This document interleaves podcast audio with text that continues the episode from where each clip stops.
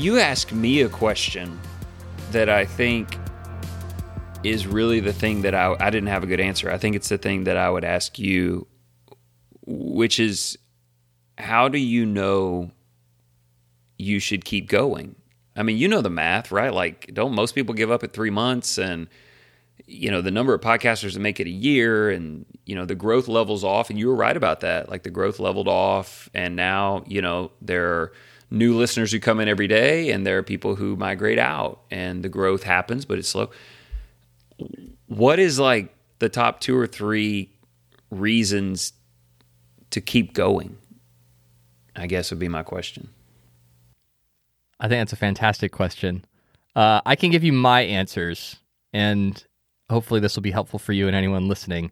I wouldn't I wouldn't presume to be the absolute authority on this question because I think every single person's different, right? Every person has different reasons for starting a podcast.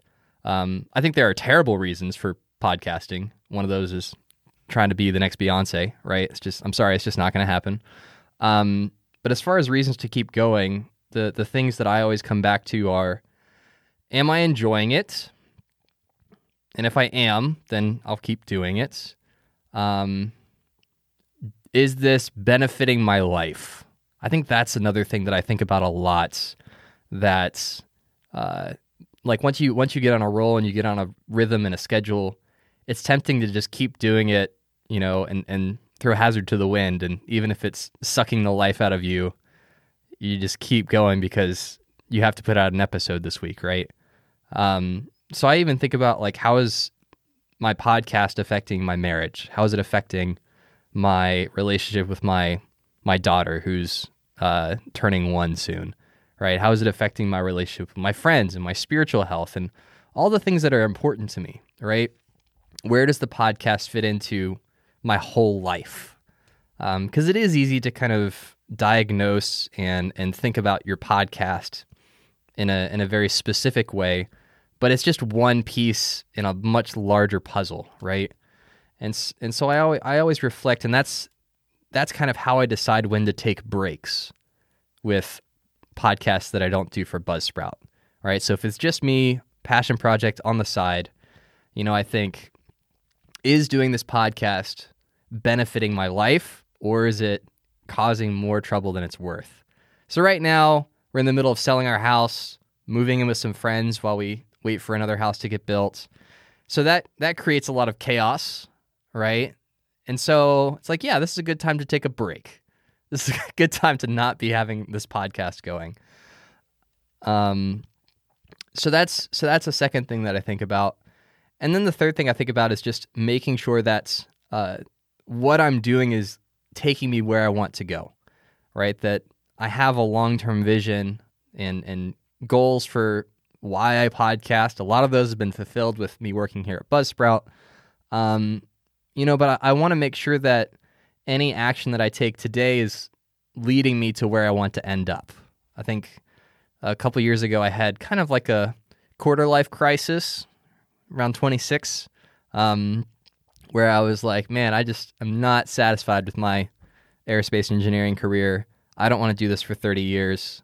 What do I do now? And I think that that, for me, crystallized this idea that um, I want to be very intentional with what I decide to do and, and what I devote time to.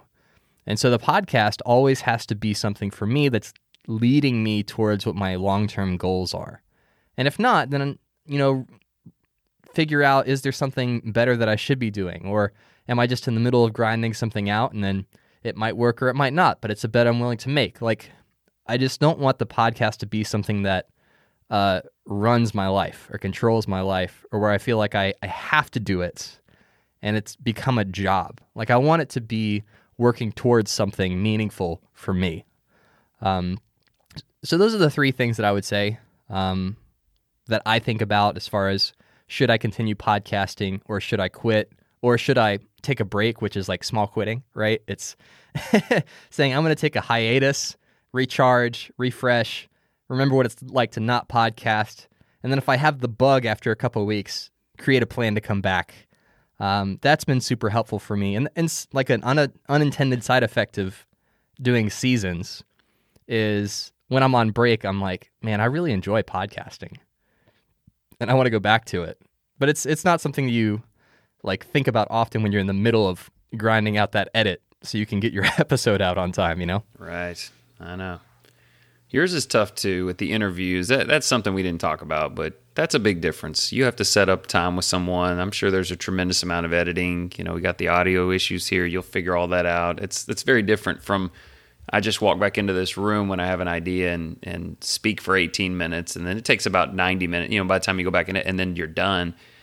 Uh, I think that would you say most podcasters are? I mean, it's there's a lot of interview stuff, and the logistics of that I think are a different animal probably. Yeah, it's a totally different beast whenever you have to coordinate with other people and you're not in 100% creative control of the out of the, you know, the end the finished product. Um, because you can't like make them say something else afterwards, right?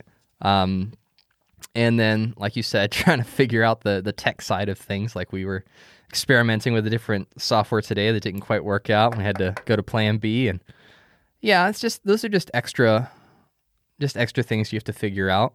Um, but I think it, it's for me, it's worth it because I know that uh, interviewing somebody gives me an opportunity to share someone else's expertise and someone else's experiences, which is something that is above and beyond my own capability. And so it's it's like I'm making my podcast better in that way instead of just limiting it to what I know or what I can offer. I love that. And I love what you do. And I love getting to share what works. This is zero, this is zero competitive. There's no competition here. The world has 7 billion people in it. It's not like if I help somebody learn how to use social media, that's going to hurt me in some way. There's none of that. I mean, everything you do to help will help you and them. I really like that about this industry. I think you know, there's just people everywhere. Any tip we can share. So I love what you do on reaching out quickly and helping when we need you or promoting something like this. It's just going to expose someone to a new way of getting their message out. So it's pretty cool. I appreciate you. Thanks, Chris. It's very nice.